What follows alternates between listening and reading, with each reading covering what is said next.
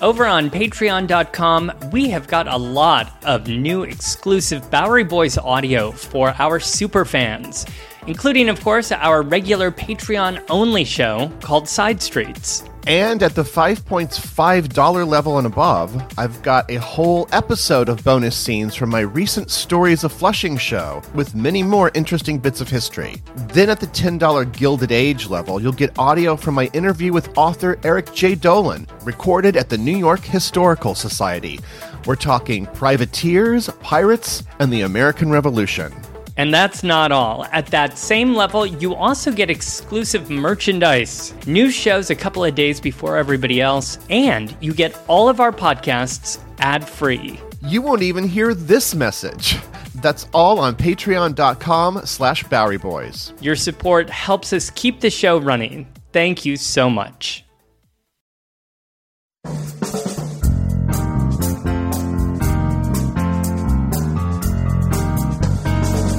Brett McKay here, and welcome to another edition of the Art of Manliness podcast.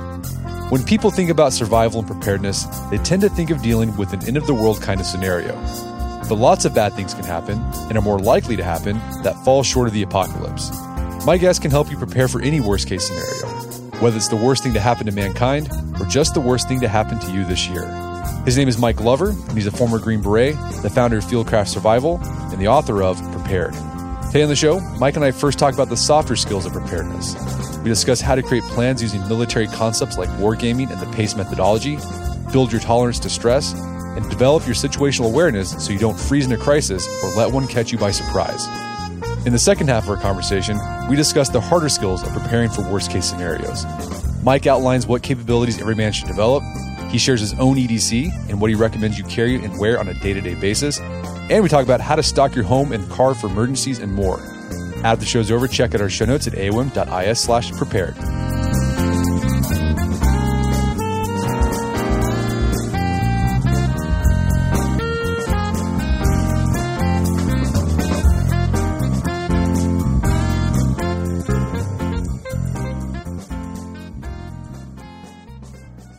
All right, Mike Glover, welcome to the show. Thanks for having me. So you are the owner of Survival Fieldcraft. It's a company that sells survival gear and also does survival training. Tell us about your background. How did you end up doing what you're doing today? Yeah, so I started Fieldcraft Survival in 2015 when I was a contractor for the Central Intelligence Agency. I was overseas and had a long run in the military. And as a contractor, it kept me basically outside the country and realizing for the first time after a long time, two decades of just being overseas and deployed and kind of just working for the government, I kind of wanted to do something for myself. And I grew up in an entrepreneurship family and felt like I had the right skill sets, at least as a baseline, to start a business. So, yeah, I started Fieldcraft Survival in a shipping container in Pakistan. And how has your experience in the military influenced your approach to survival? Yeah, it's a good question. I, I you know, I I did a lot of different things, and you know, my my background in the military, I was a Green Beret, and most people who understand what that job is, they associate the operational side or the execution side of what that job does. You know, direct action missions, hostage rescue, but really that was one component of a very complex job. And a lot of the things that benefited me and had to do with, I would say, like the soft skills of what we did, the not so cool stuff.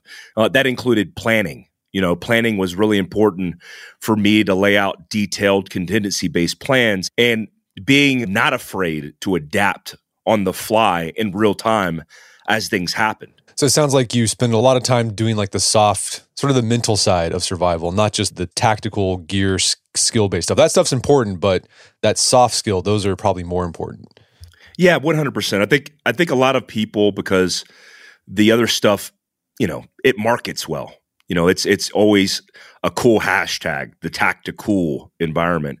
But certainly that's a technical capability versus the foundation of resilience, the foundation of survival, which is your ability to, you know, get through difficult circumstances by adapting through adversity. And those things come with time, but they also come with training and uh, experience. And so uh, my focus did not want to be on I think the statistical improbability of, you know, the everyday carry pistol. Instead, I wanted to focus on what I think foundationally is the most important aspect of survival, which is mindset and resilience.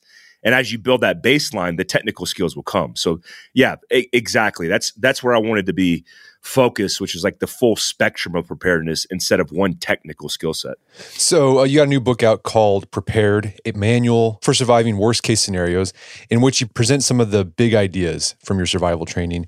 And you start off the book defining what you mean by catastrophe. Because I think when most people think about prepping, they think in probably like grid down disaster or an end of the world type of event. But your idea of disaster catastrophe encompasses more than that. So what's a catastrophe for you? Yeah, you know, that's that's that's what most people think, right? They think worst case scenario is the zombie apocalypse. And there's plenty of Hollywood evidence to back that. But the reality is the catastrophe in your life could just be a bad day. You know, it's basically how we react and respond to stress.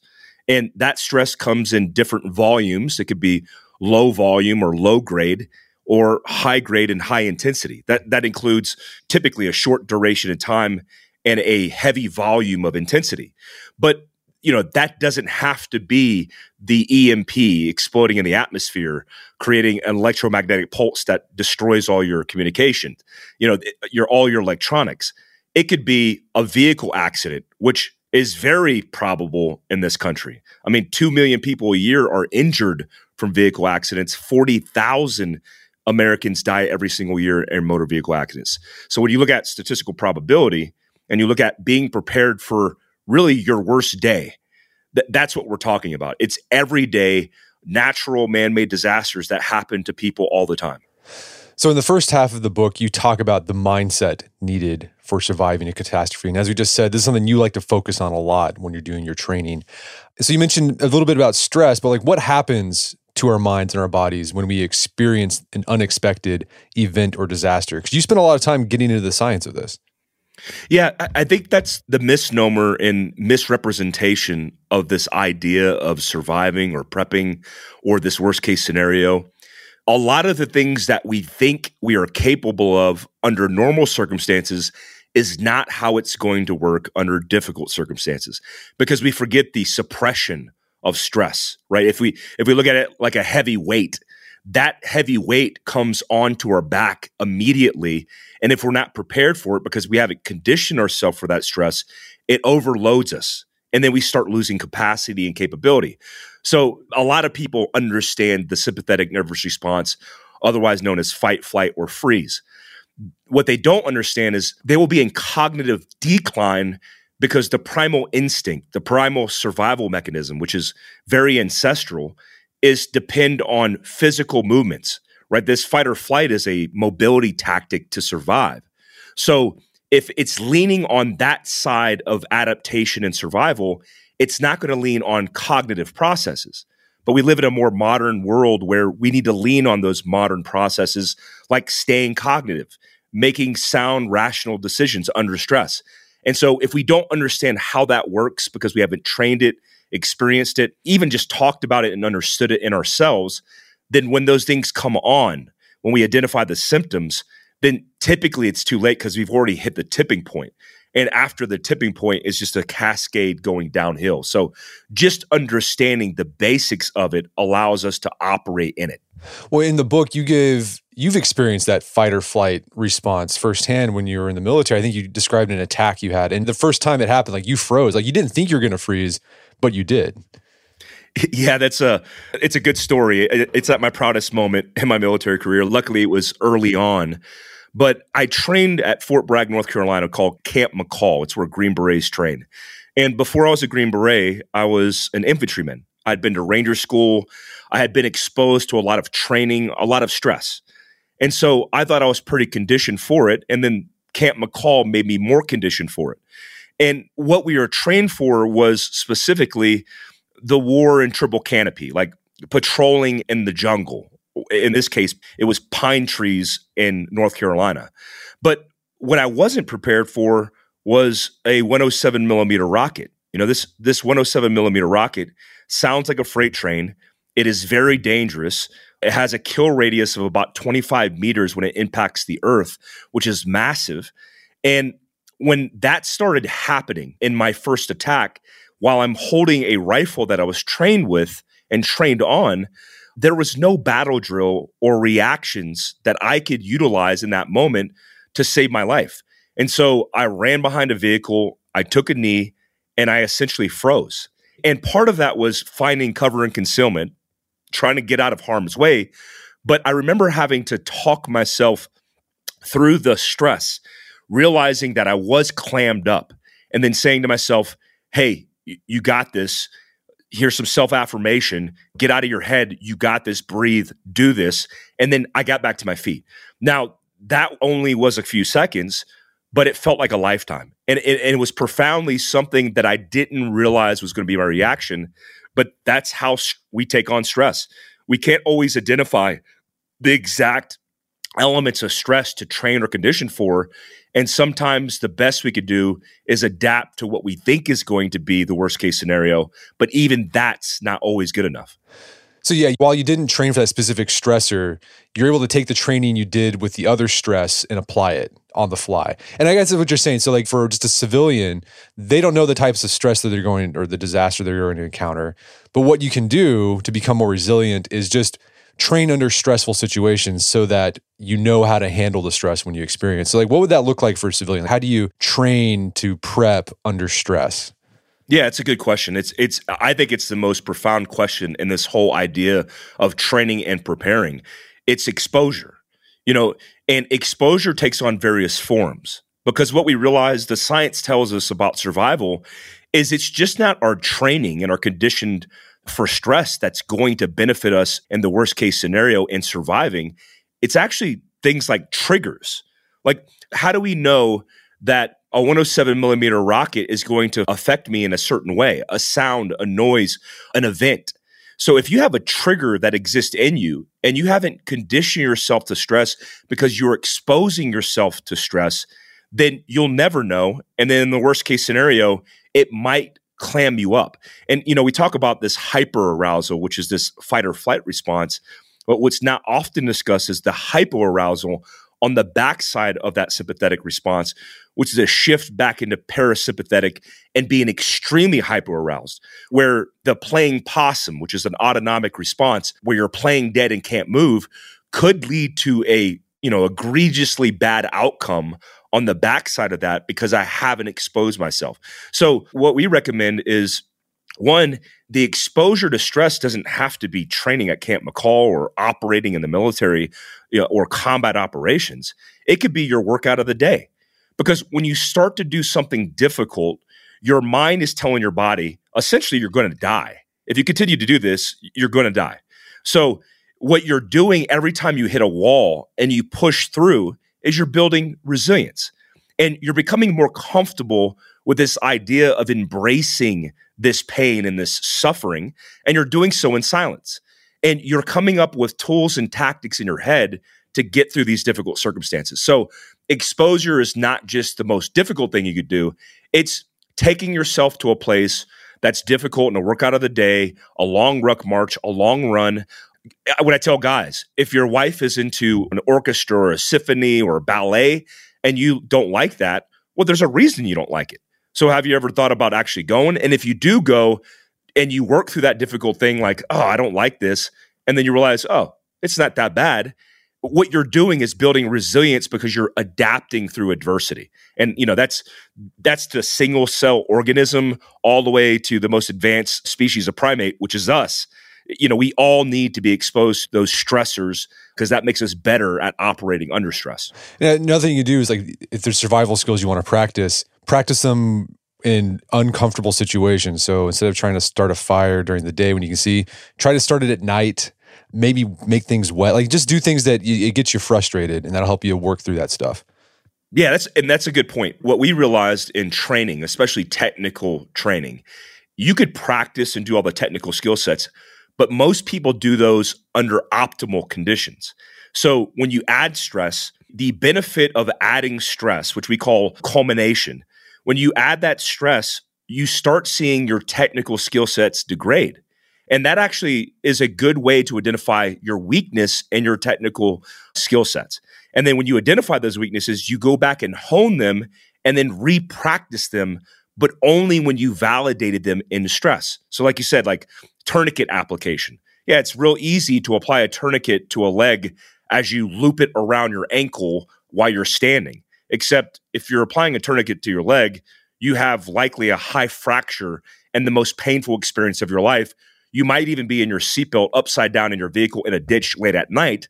So you need to practice that as much as possible to get as close as you can to stress. All right, so that's uh, resilience in the mindset. So just learn how to be comfortable with stress and then learn how yep. to overcome it. You mentioned one of the things you learned as a Green Beret was the importance of planning and being prepared.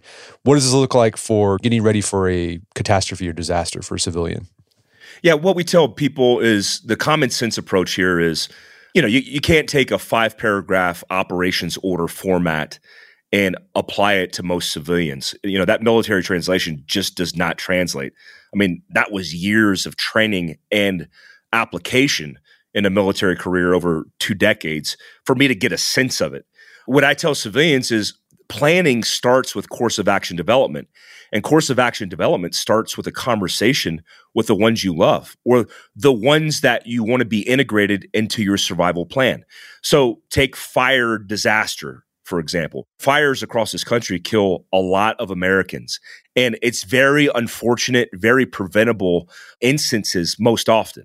So, how many people go out and train on a range or carry the tourniquet or first aid kit in their vehicle, but they don't have a fire plan for their family?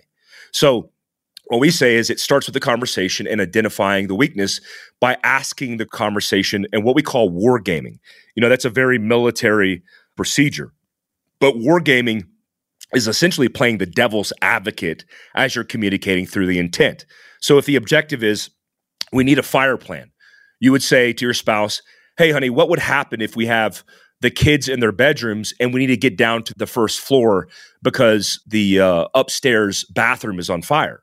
Well, oh yeah, we would grab them and then move to the fr- front floor. But yeah, what if the fire moved down the wall and is now blocking the front door? Oh, well, maybe we'll go out the back door. Well, what if the front and back door? Oh, what if it's at the base of the stairs? How do we get off the second floor down to the ground? Oh my gosh, I've never thought about that. So, in that deficiency, you just identified, well, you got contingencies because not all fires are the same. They grow, they expand, they evolve.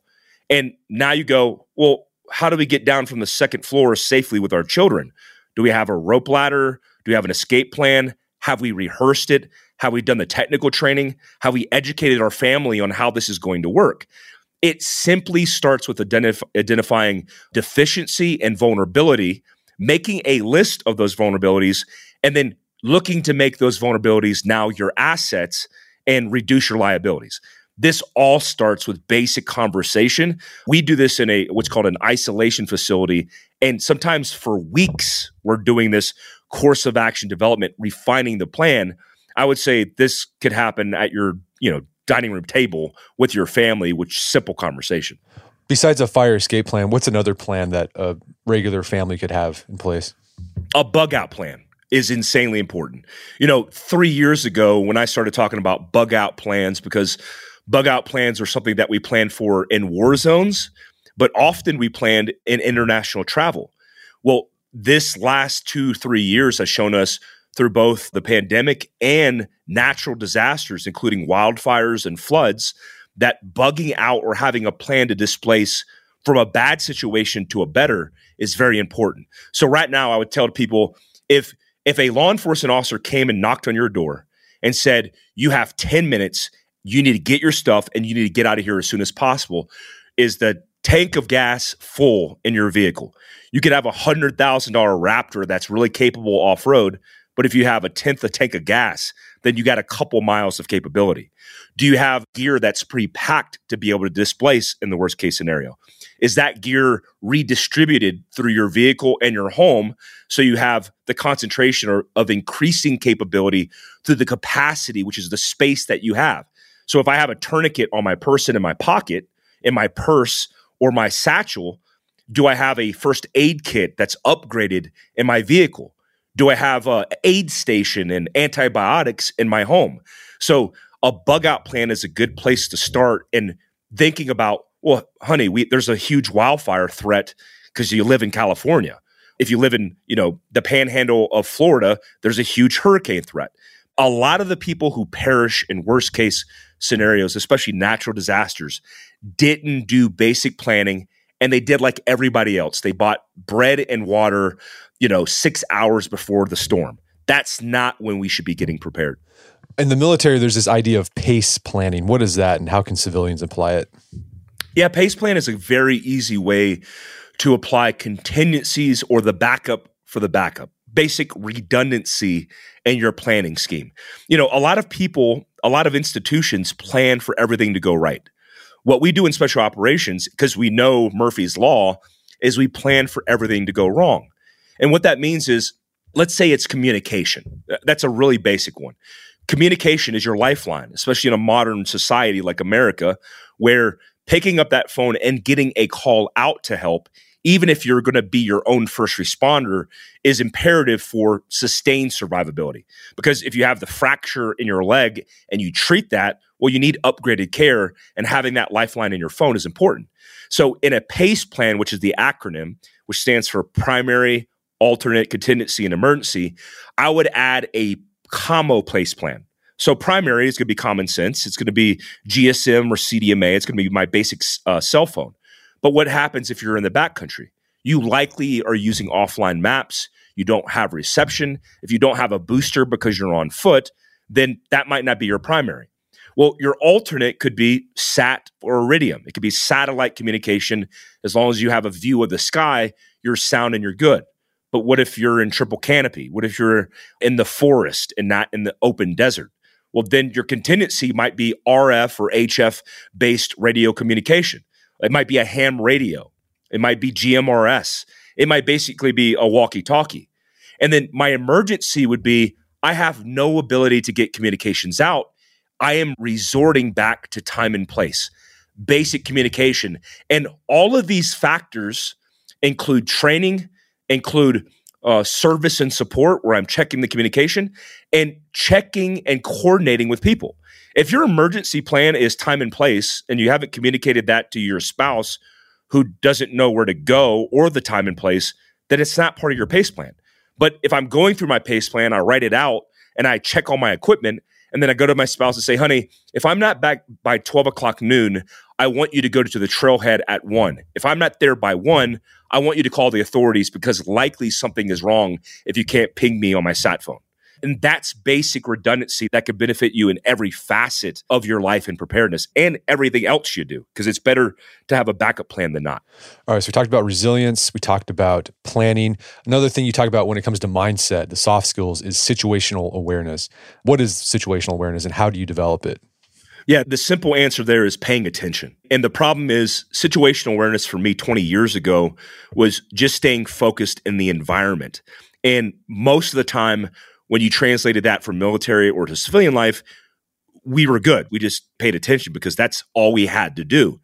Now, with the introduction of technology, the integration and saturation of technology, most people aren't paying attention.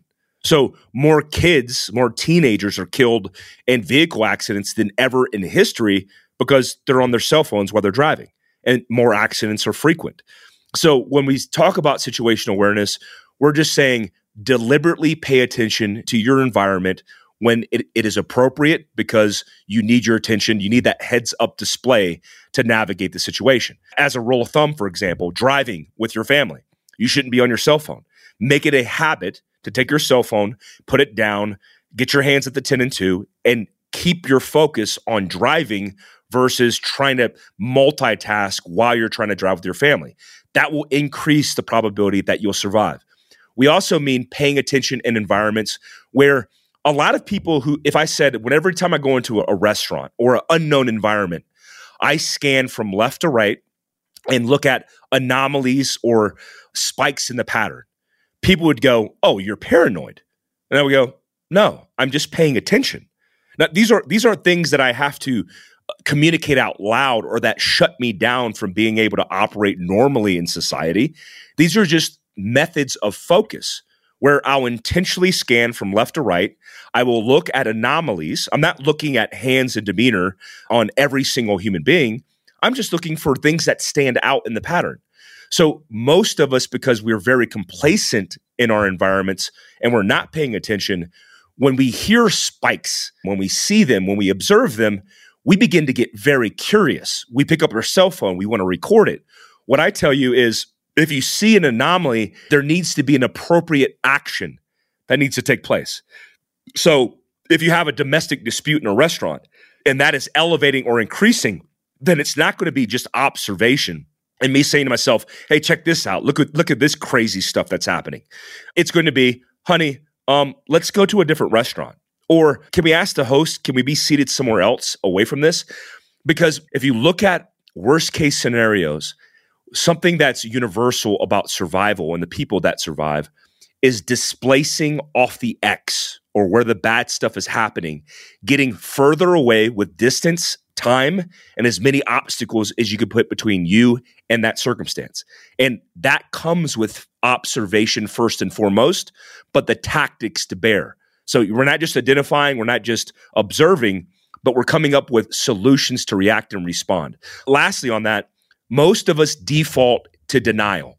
A good case in point is if you're comfortable and you're sitting upstairs with your wife and you're watching TV and you hear a noise downstairs, what's our immediate default? We write it off. We go, oh, that's the dog. And your wife's like, honey, we don't have a dog and you're like, oh, well, it, it must be something that fell off the, the shelf. Except things just don't magically fall off the shelf. There's a cause and effect. Something happened. So make it a habit to say, oh, I just heard a noise.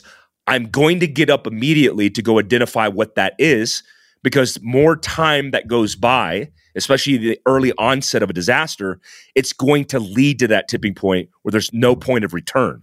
So build the habit it's hard, especially now with cell phones and distractions, but it's going to benefit you in the long run. Okay, so situational awareness when you're in your car, pay attention in your car. Obviously, need to do that. But then also when you're out and about, pay attention to what's normal in your environment and then what are anomalies. And this could, again, this can be tricky. You have to pay attention because it could differ from place to place. I think you talked about in your book when you were, I think, over in Iraq or Afghanistan, over there in the Middle East the normal situation was for people to be angry at you, yelling at you, and like that was normal. The anomaly was when everything was quiet and everyone was being friendly to you. Then you knew like, wait, something's up. But I think a lot of people they might think, oh, if someone's friendly to me, everything's fine. But it depends on the situation. Yeah, that's a good point because there's environmental factors everywhere you go. And, and I, I frequent and travel the country. Um, I used to travel the world, and I could tell you the way I react, the way I adapt in environments the way I maintain situation awareness for each environment that I'm in differs, right? So what I tell people the best advice would be to lean on intuition. And intuition is just basically a primal survival mechanism to tune into the environment and identify things that will get you killed. So that is the extreme version of that. But in the world and society that we live in today, where you know, man-made catastrophes could be somebody getting mugged in the middle of broad daylight at a gas station and you're in the vicinity and things go really bad on that crisis site and you could be in harm's way because of how close you are to that bad situation. So when you're in these situations, we're looking for the thing that drives our intuition to go, wait, something doesn't seem right here. And when you feel that, like I used to tell my guys in special operations, if we're on a mission – and I have a guy uh, who's a kid from Wyoming who grew up in the country hunting in the back country of Wyoming. And he says, Hey, hey, Mike, I, I just, I got a weird feeling about something. We stop and we take a knee, we stop, look, listen, smell. We try to identify any anomalies in their patterns ourselves. But I've turned around and circumvented feelings and intuition that have led us to good outcomes. So have that feeling when you identify it, have an action to displace. And and don't don't write off things as just, oh yeah, it it must be. That is a very complacent mindset in survival and it's something that's very preventable. And you know, read about it on the late night news. because uh, you go to pull in that gas station at two in the morning and you're like, yeah, we probably shouldn't go to this gas station in this neighborhood at two in the morning. There's one a little bit further down, or you know what, I'll just get gas in the morning. And if something went wrong, you'll never know about it, but that's a good thing. We're going to take a quick break for a word from our sponsors.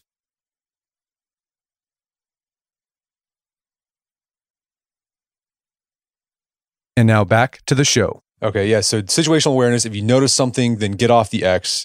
Get yourself put time distance between you, whatever is potentially is freaking you out, because that could potentially save you. So we've talked about the mindset stuff. Let's move into skills.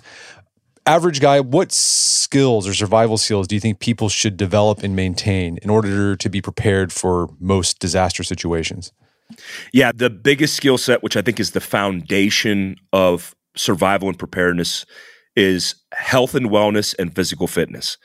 You know, I, I get guys who show up to my, you know, gunfighter pistol course, which is basically just self defense pistol. And it's one nuance of many technical skills that are required, but in statistical probabilities, the less probable. You know, when you take a tourniquet application class, that's a lot more probable, but likely not going to show up for that. Now, the guys who show up, a lot of Americans, over 60% of Americans are considered obese or overweight. And when you look at that, and you got the guy with $5,000 worth of gear, and calisthenics are free, we communicate that, hey guys, you know, the first step in preparedness here is you showing up as a foundation. That is, I'm not doing a block of instruction on how to do calisthenics. You need to show up fit because that needs to be the foundation. And we have the conversation because I, you know, a lot of men don't want to have that conversation. But when I see men that are overweight, I look at them and go, all right, what can we do to get you in better shape? That's the foundation. Health and wellness, which seemingly in a men's universe, especially entrepreneurs, is a weakness, right? If you get four hours of sleep, then you're grinding and that's that's adapting and that's success. It's not. Getting seven to 10 hours of sleep a night and taking care of your physical person is the way that you overcome and succeed. So if you don't have those things, if you don't get good sleep, if you don't have good habits built into your routine, including getting physically fit and eating right, you're not going to be prepared to do the technical training to become more technically proficient. So, uh, you know, you could shoot, move, communicate, but if you can't pick up your spouse and put her on your back and run a couple miles, because that might be the natural disaster response of getting away from the wildfire that we saw in Paradise, California, then you're not going to survive. So it starts with health and wellness and physical fitness as a start point. Okay, and beyond that, what are some of the more hard skills people should develop? Well, I, I, always consider security as a primary factor. This country is very unique in the fact that we have an American society that has many guns, and the bad guys have guns. And you know, I, I tell people the statistical probability of you using your EDC pistol is very minimized. But the actual statistics of you using that to defend somebody else's life, including your family or people in your environment, are higher because we're not talking about you being a victim. We're talking about somebody else potentially being a victim. And you need to be a responsible citizen and Samaritan. So I, I would weigh security as the primary skill set always. So that's going to be self defense, the protocol. But we don't just teach the technical aspects of drawing the pistol to save the day we teach people about the psychology of making the decision to have to use deadly force because it's a serious decision. That's important. Other skill sets include survival. So, do you have the right equipment? Are you trained on the right protocol? Can you start the fire when you fall in the river on your epic, you know, man trip to Alaska? Well, fire starting in, in the backcountry is going to be a primary skill set. I tell people first aid falls in line with survival. Because if you're like me and you do backcountry hunting and you want to live this rugged life and you want to be in the backcountry off grid away from people, getting balanced, and you don't have the equipment because you are going to be your first response, then that's a bad setup. You're setting yourself up for failure. So, learning to apply a tourniquet, learning how to stop the bleed with the right equipment, those are basic hard skills that everybody needs to learn, which is security, first aid and survival as a start point. And the first aid that can apply in an urban environment too, and just in your day to day life. You might encounter someone who has a heart attack, right? What do you do? You know what to do when a loved one has a heart attack, or if you get in that car wreck and there's some sort of bleeding. Like, would you know what to do to stop the bleeding? Yes, you know we teach at Fieldcraft Survival. We teach basic CPR, how to utilize an AED. More people are dying from cardiovascular events than ever in the history of this country, most of it because of bad health and heart disease just being the number one killer of Americans. But if you don't know how to use an AED and re kick and start somebody's heart during a cardiovascular event, they're in a point of no return. They're circling the drain. And it's basic skill sets that take minutes and sometimes in some occasions hours to learn and you could sustain that training but also you could include your family and it makes you more capable as a family unit too which is very important. Well yeah another thing with these skills you just mentioned that you have to sustain them. Like skills they degrade if you don't practice them. So if you took a cpr class a couple years ago you should probably do that again. Or if you went to a, a pistol class a couple years ago well you should probably be doing more than just that yeah, they're perishable. They're very perishable. And what I tell people is, if, for example, if you take a tourniquet, if you carry a tourniquet every day as part of your staging or load up procedures, we talk about staging because it's important to stage your equipment out, but it's more important for the inspection that you do prior before you put it on your person, put it on your physical body, because it builds confidence that you know your equipment. Well, if you pick up your tourniquet and you just unravel it and you kind of look at the components, you might even apply it to your forearm as a practice and then fold it up and put it inside your pocket. That took you less than a minute. But that rehearsal gets you in the right mindset of doing the mental modeling and practice that are going to make it easier for you to use that especially under stress in the worst case scenario. So definitely, these are all perishable skills. We tell people, you know, Fieldcraft survival isn't the end all be all solution in all things preparedness. Go out and get training from local firefighters, from local institutions, and do it often. That is going to make you better as an individual, and it's going to make you better again as a family unit. All right, let's talk about the fun stuff, and that's gear and EDC, everyday carry. Uh, what do you think are the essentials of an EDC to be prepared for any situation? So it depends on your position in life because I would say your capacity to carry those things is important as a understanding. Like uh, I'm a father, I have kids. And so I want to have first aid on my person to treat them because certainly kids are at the bottom of the barrel of people who survive and who perish. You know, they're at the bottom of the barrel because they're not, you know, they're not developed. They don't have prefrontal cortexes that are going to rationalize and make good decisions. So we need to do that for them. So mostly I carry a fanny pack. Inside that fanny pack, I carry a 365 XL macro, which is a 17 plus one round mag gun from SIG. It's one inch thick, so it's very streamlined. I carry it inside of a Fieldcraft uh, fanny pack, which I designed for like low vis data operations. But essentially, you could fit a first aid kit on the front end of that which is a bleeding control kit. I carry a Surefire Cloud Defensive Light, either or.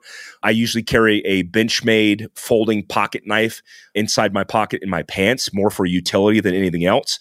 But these are things that I carry, but habits that I institute into my life no matter what. So the pistol is kind of fire and forget, where the pistol exists there, but it's behind all the things that I use in utility. So it's not exposed, and carrying it in a fanny pack allows me to not bear it on my body. And it's just a, lot more comfortable to do it that way. Your capacity could be increased depending on what you're doing a Patagonia fly fishing bag, a purse, a Merce, a European man satchel, whatever you're into, that is going to help you extend your capacity, but carry the right things. The baseline is EDC pistol, a light source, a fire source, and a first aid kit.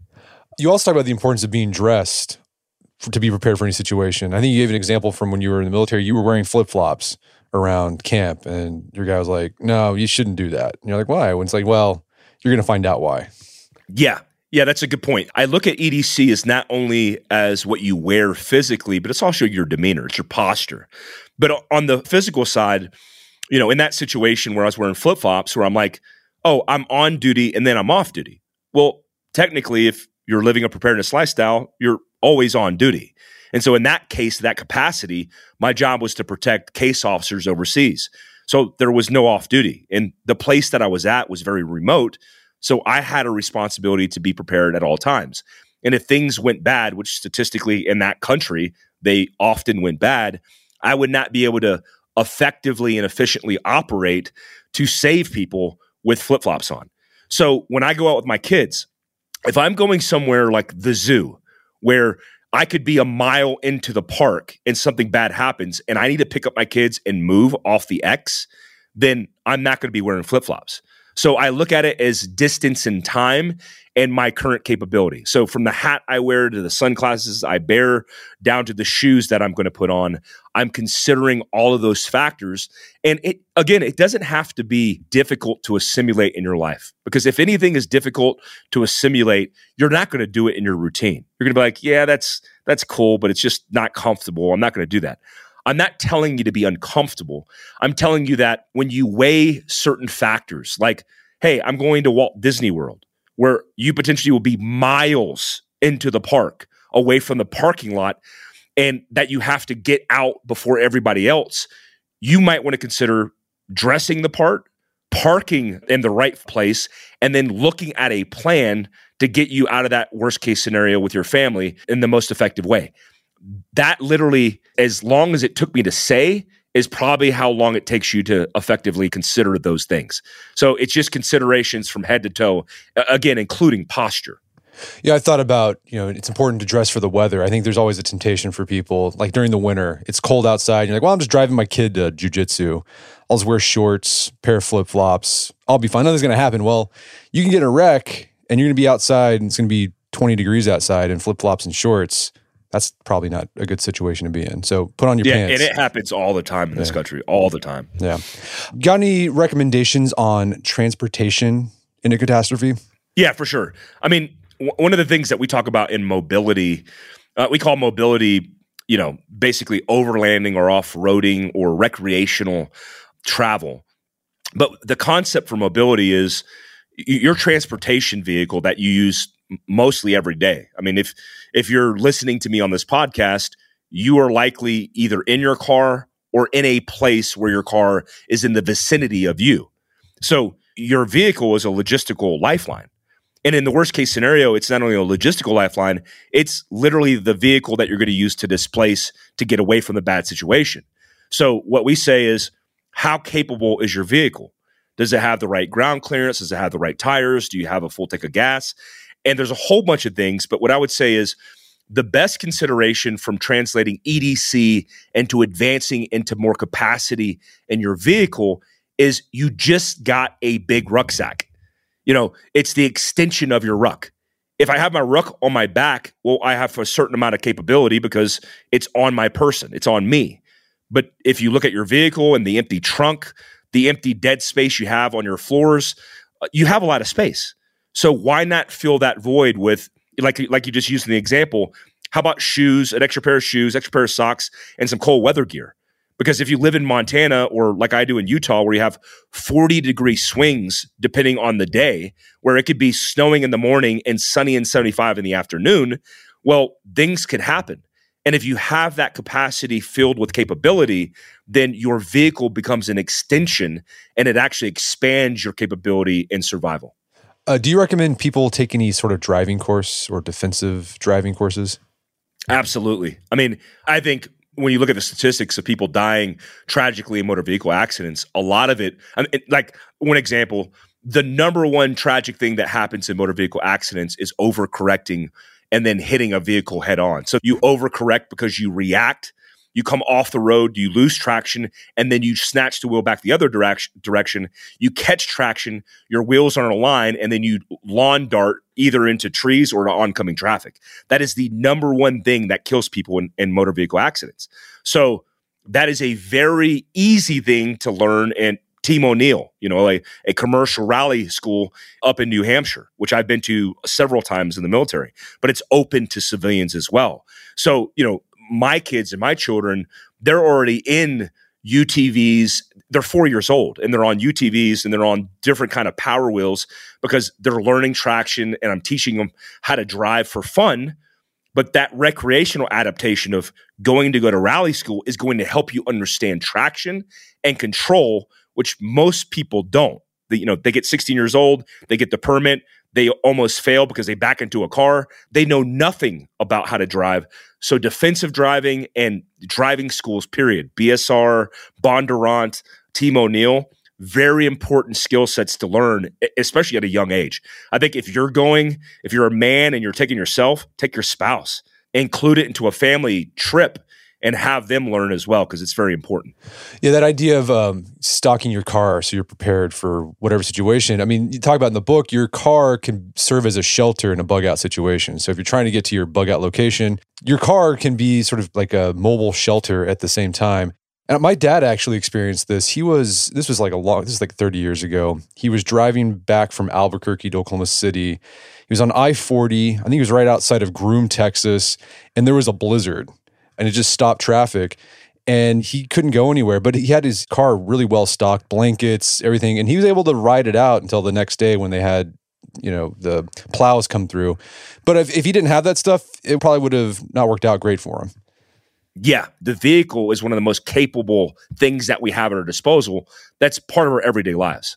So we've talked about having plans for your home in the event of a disaster or catastrophe having a fire plan a bug out plan. But anything we should think about you know just the physical aspect of our home that we need to gear up on so we're ready for any situation. Yeah your homestead or your house is certainly going to be your bed down location in the worst case scenario. You know most people aren't going to bug out and go to grandma's in the worst case they're going to go home. And most people's homes aren't you know a homestead on five acres off grid.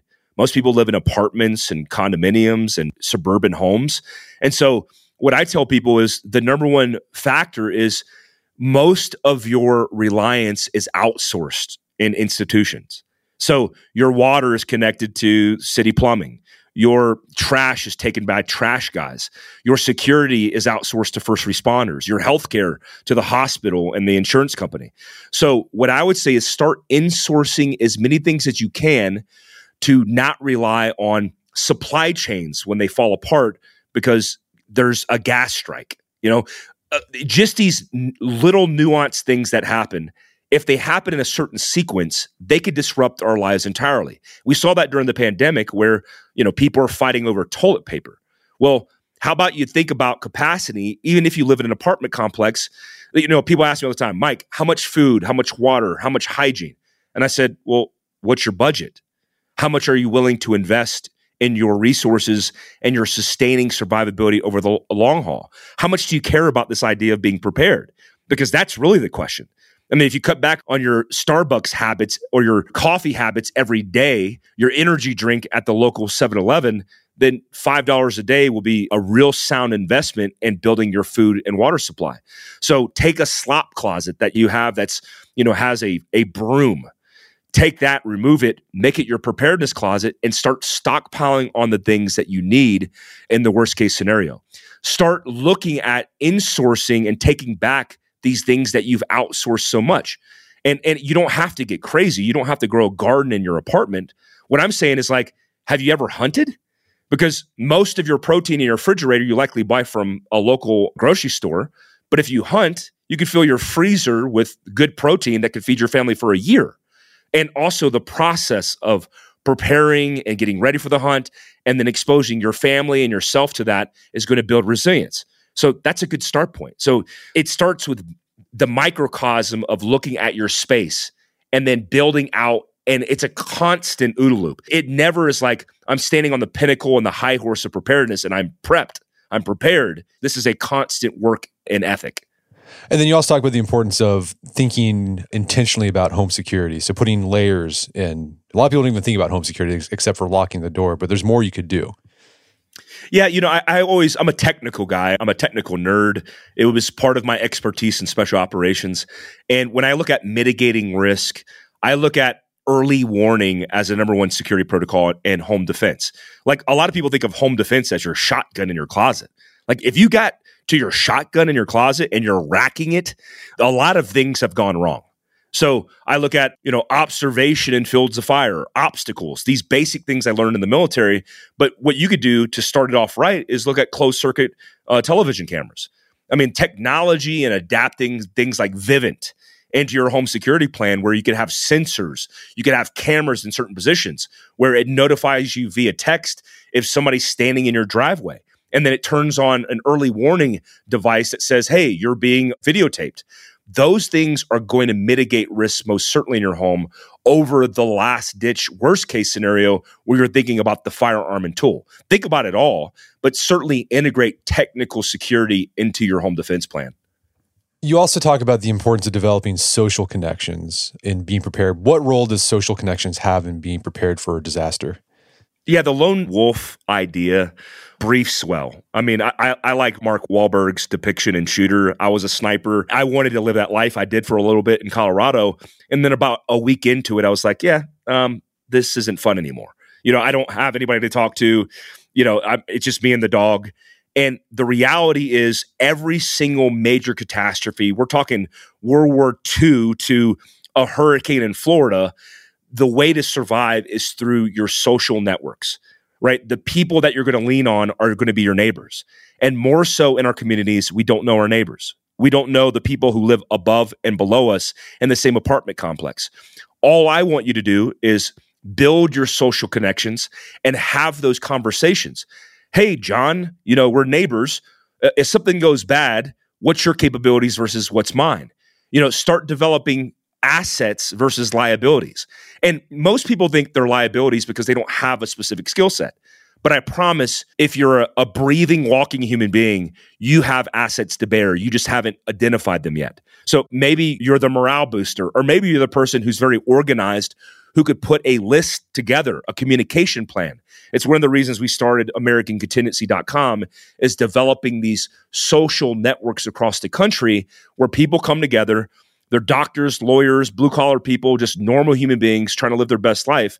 And they start building these things called communities back into the fabric of our country because you're certainly going to lean on that when things go wrong. Well, Mike, this has been a great conversation. Where can people go to learn more about the book and your work? So, Prepared is available right now. It's a, a, manual for surviving worst case scenarios. It's everywhere that books are found. You could probably find it at your local vendor or on Amazon. And we're launching an application the same day in conjunction with this because, you know, Prepared is like, hey, this is preparedness. It's not that scary. We hope that you want to get education on this. And so we develop an application on fieldcraftsurvival.com is where you could find it. But the idea is it's not just like all the scary stuff. It's like canning and jarring. It's family preparedness. It's CPR. It's CPR for kids. It's basic stuff that is going to allow you to get educated virtually. And then all of our stuff is available online for free. The Fieldcraft Survival application. You can get free content, the Fieldcraft Survival channel on YouTube, and the Fieldcraft Survival podcast. Those are all free resources to see what we're talking about when we talk about this idea of being prepared. Fantastic. Well, Michael Glover, thanks for your time. It's been a pleasure. Thanks for having me. It was an honor. My guest today was Mike Glover. He's the author of the book Prepared. It's available on Amazon.com and bookstores everywhere. You can find more information about his work at his website, fieldcraftsurvival.com. Also, check out our show notes at aom.is slash prepared, where you can find links to resources where we delve deeper into this topic.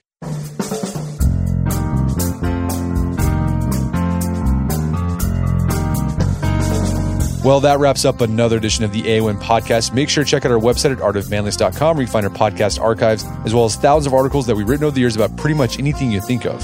And if you'd like to enjoy ad-free episodes of the AOM podcast, you can do so on Stitcher Premium. Head over to stitcherpremium.com, sign up, use code manliness at checkout for a free month trial. Once you're signed up, download the Stitcher app on Android iOS, and you can start enjoying ad-free episodes of the AOM podcast. And if you haven't done so already, I'd appreciate if you take one minute to give us a review on Apple Podcast or Spotify. It helps out a lot. And if you've done that already, thank you please consider sharing the show with a friend or family member who you think would get something out of it. As always, thank you for the continued support. Until next time, it's Brett McKay, reminding you to listen to the AOM podcast, but put what you've heard into action.